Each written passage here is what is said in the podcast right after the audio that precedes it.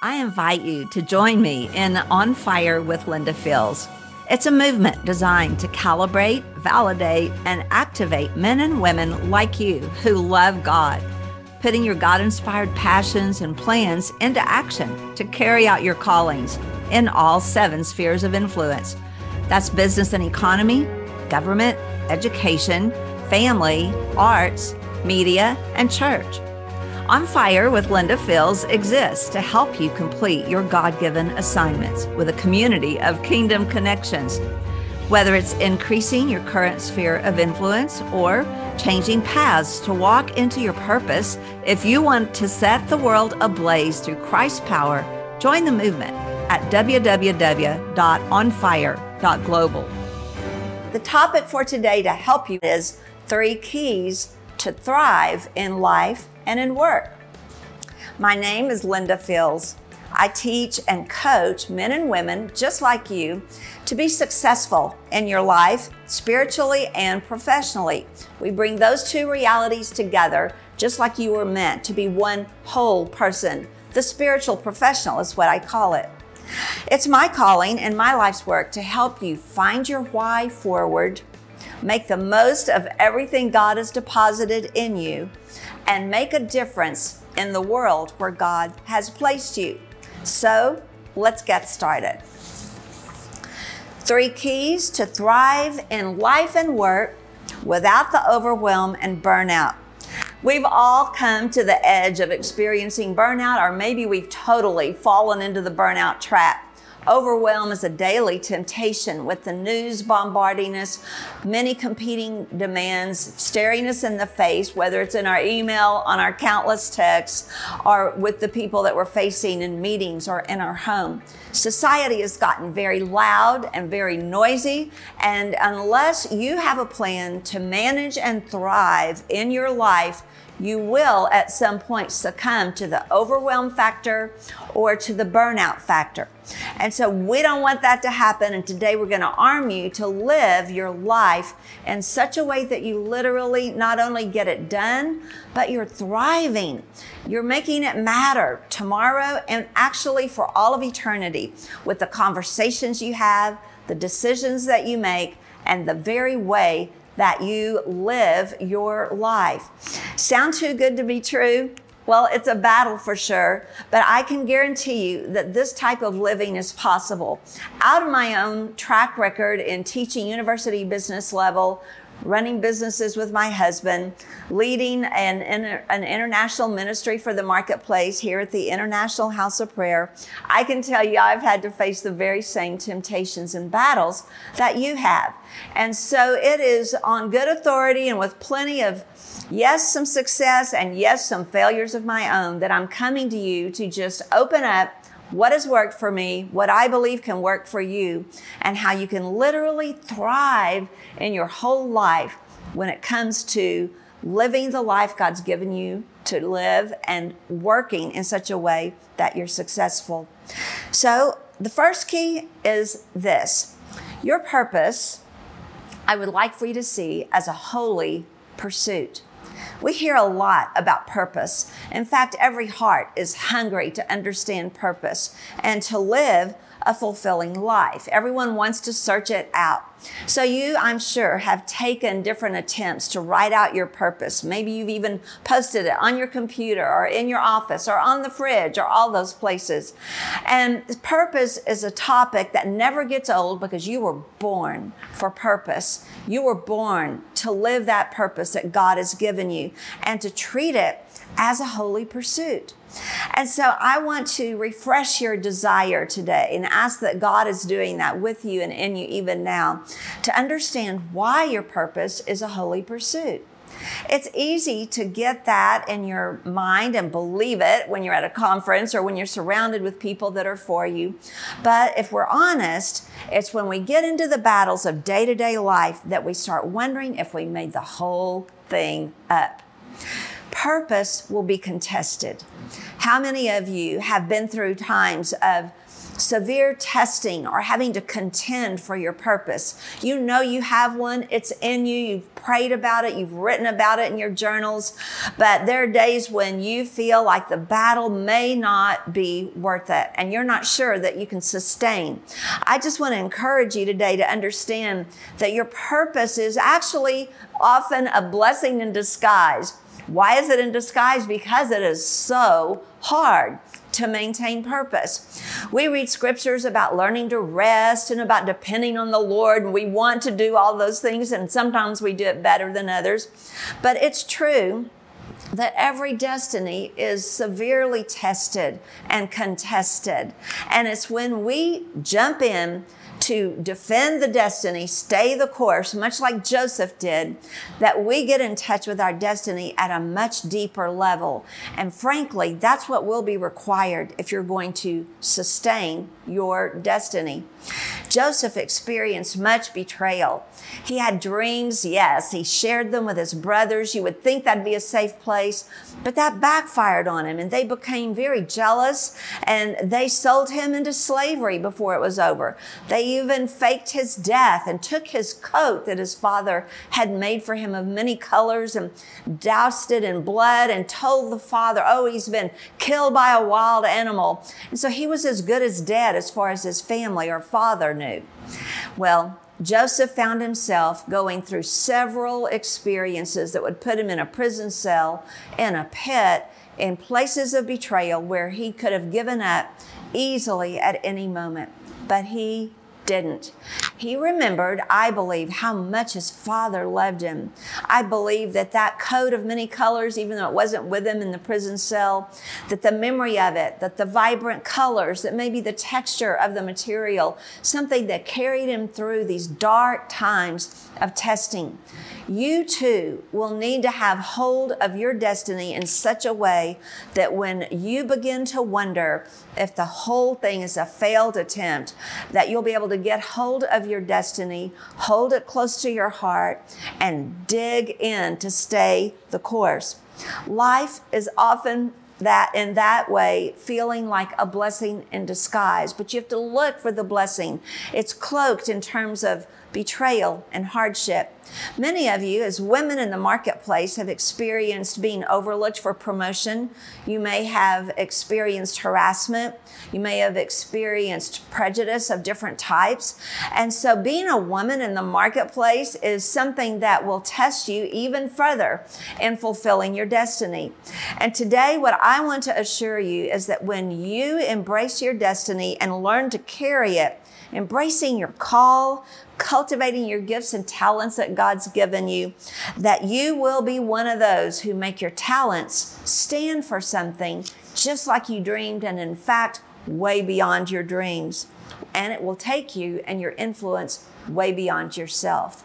In fact, you'll find yourself with the opportunity to impact the world. I want to read a scripture to you from Luke 19:13.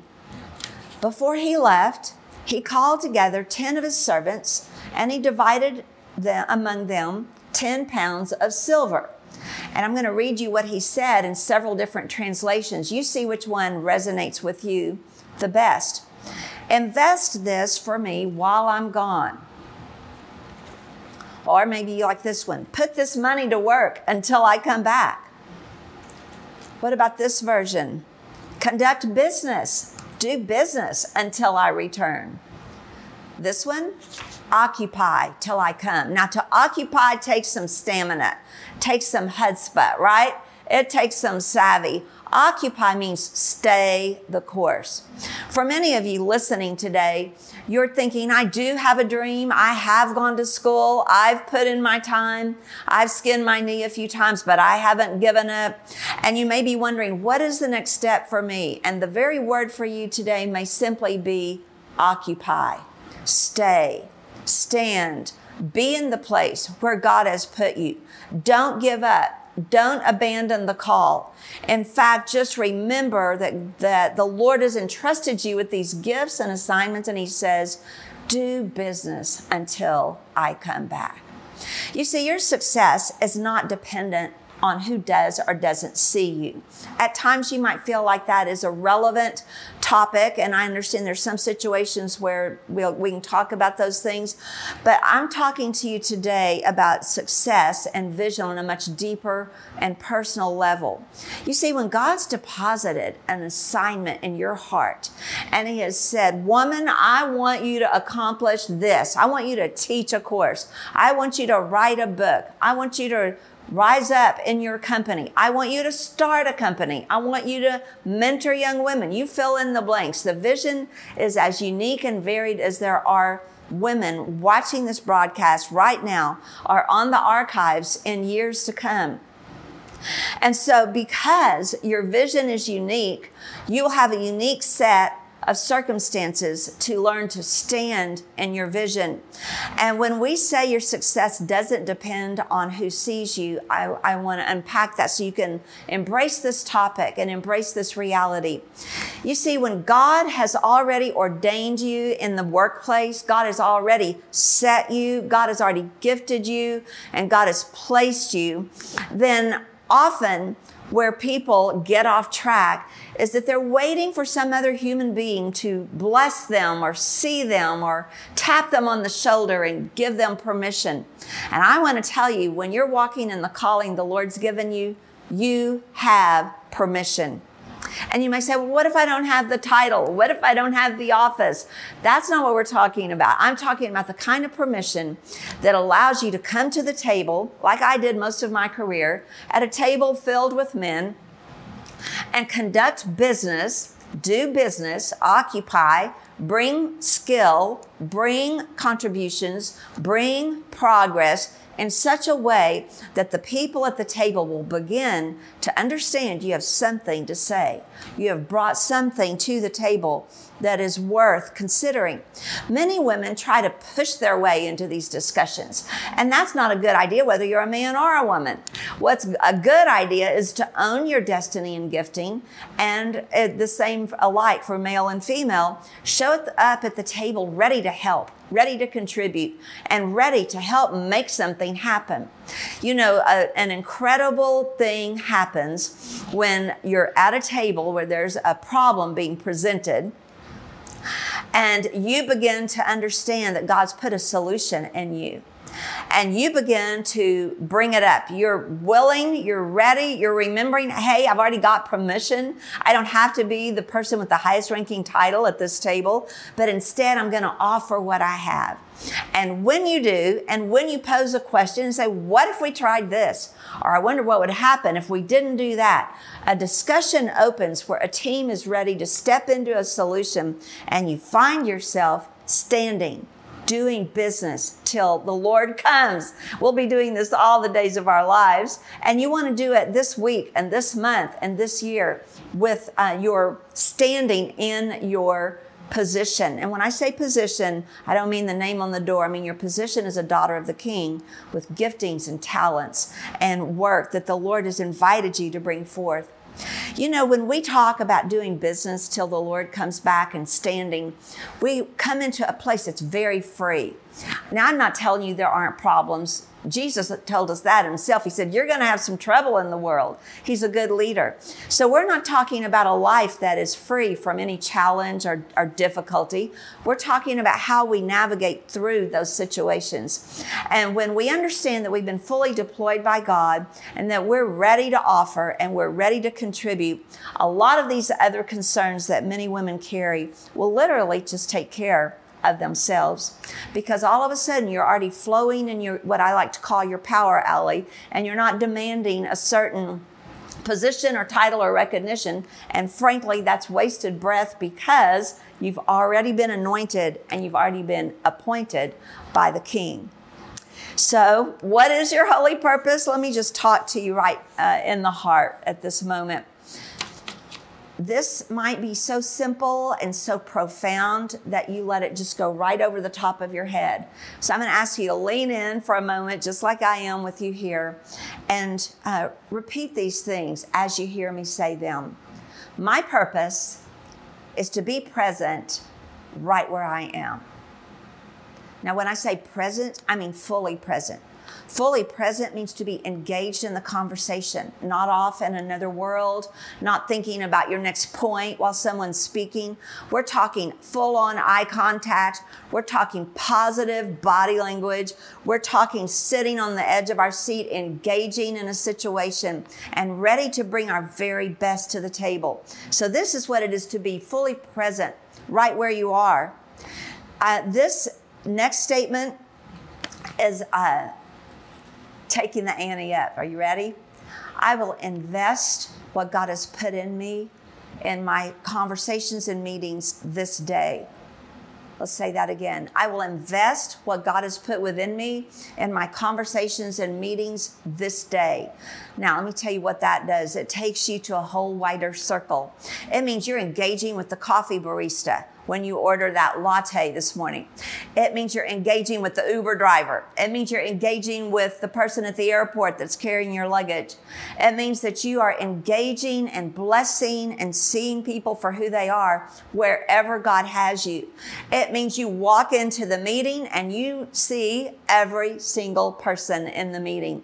You acknowledge them. You see, and you'll discern as you start doing this more and more. You'll discern the one who has not been seen, who has not been encouraged. You'll discern the one who does all the work behind the scenes that nobody recognizes. And you, especially as a woman with our intuitive abilities, will be able to call those things out of people in very natural conversations in a way that is extremely life giving.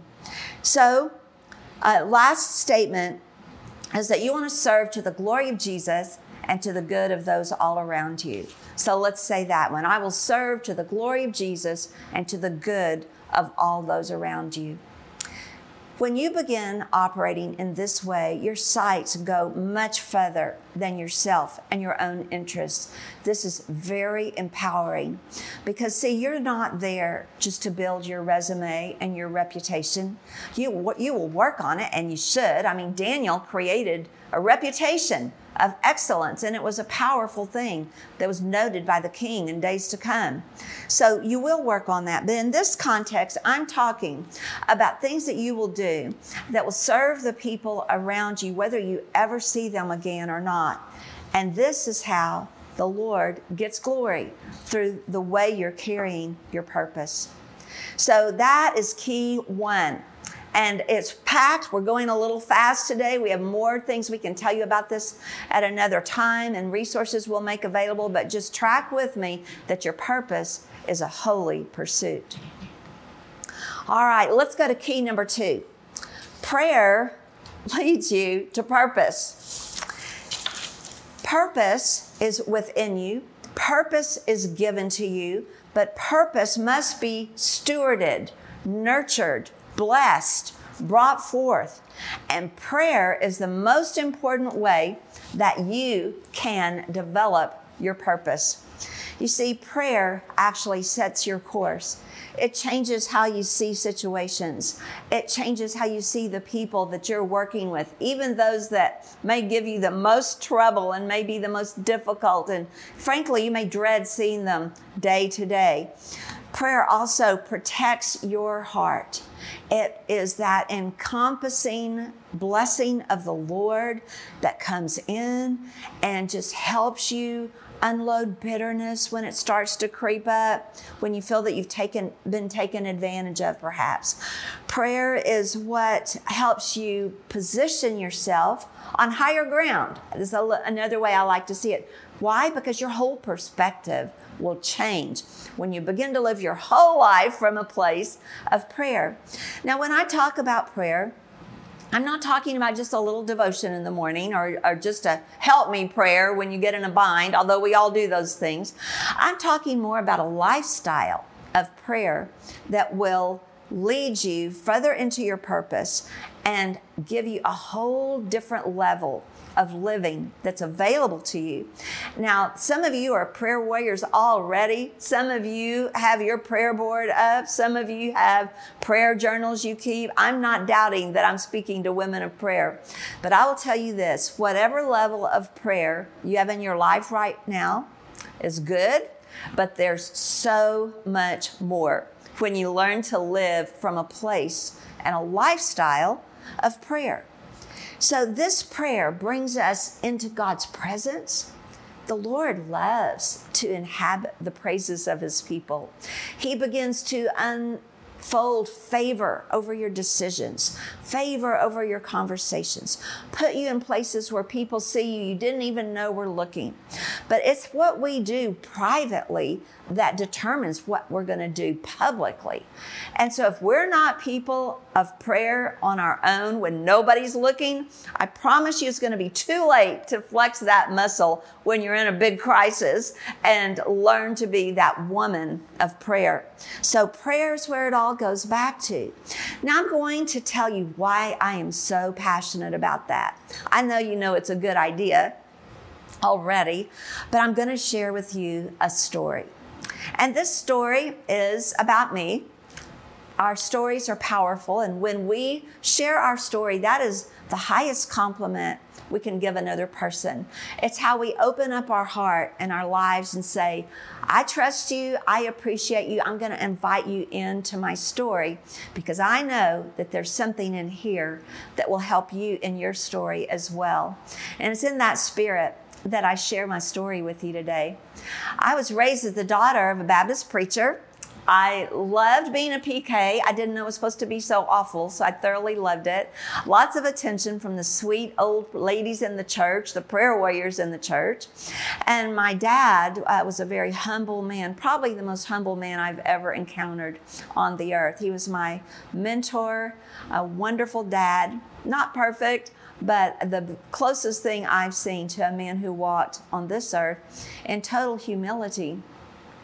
So we served in little churches all around South Texas all my growing up years. I had a little brother four years younger than myself.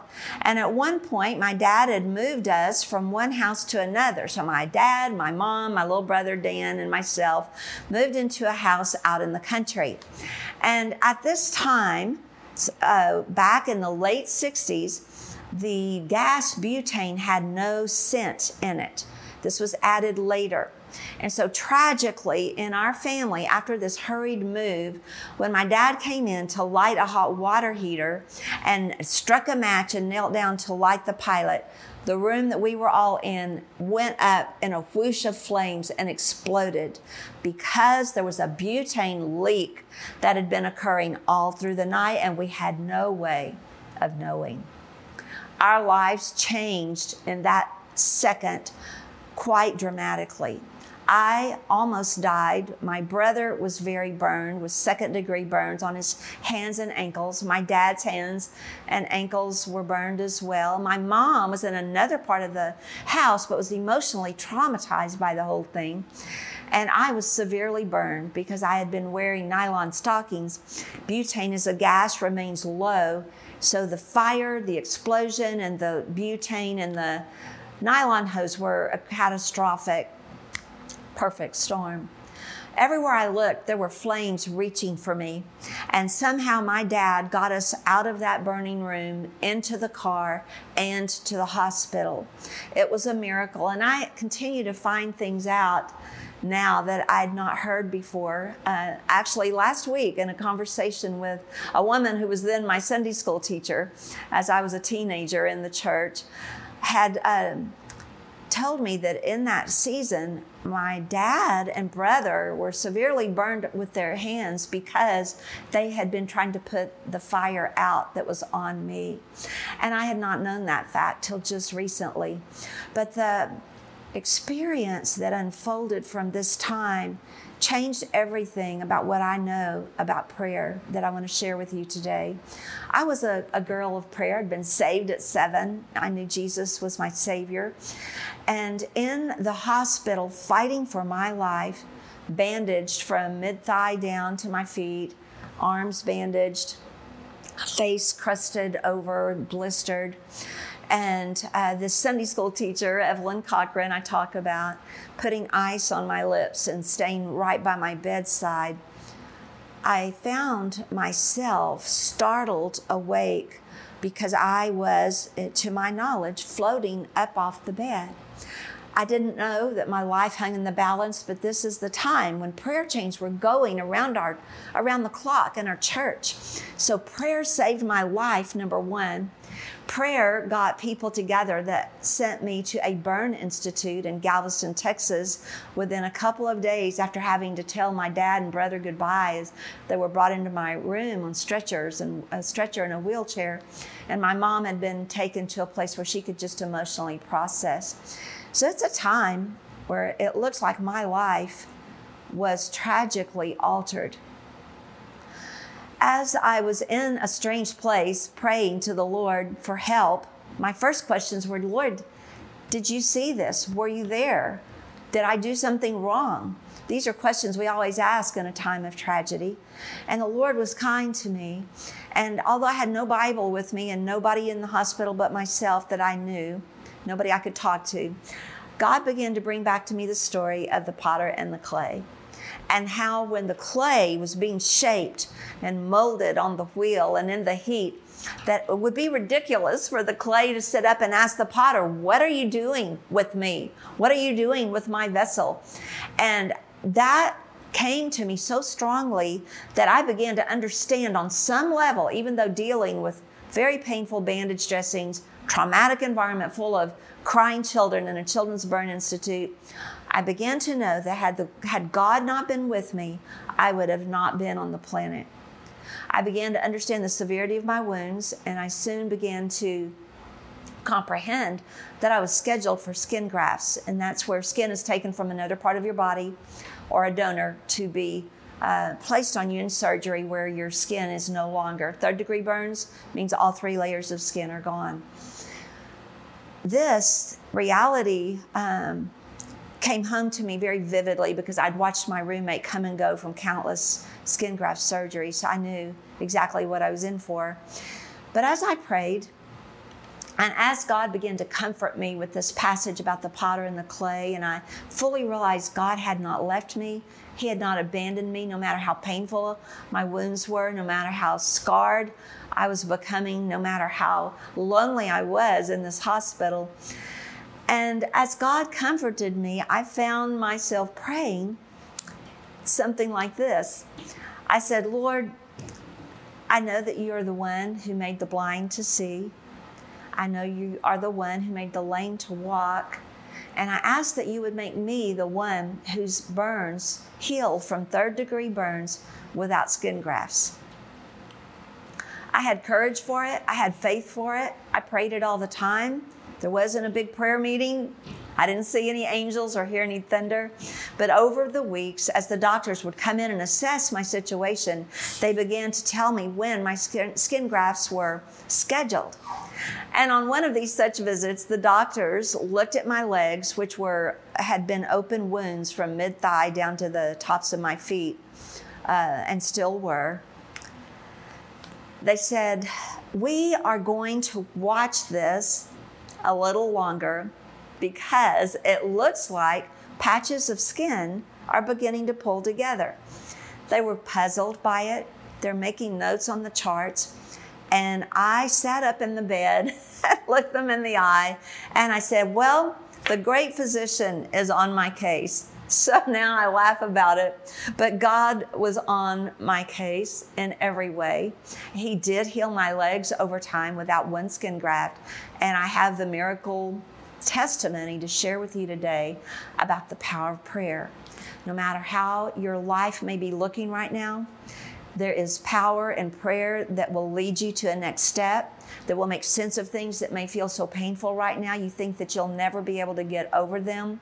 And the prayer is the connection with your Lord where God can download healing physically, emotionally, spiritually, and lead you on the path that prospers because of prayer.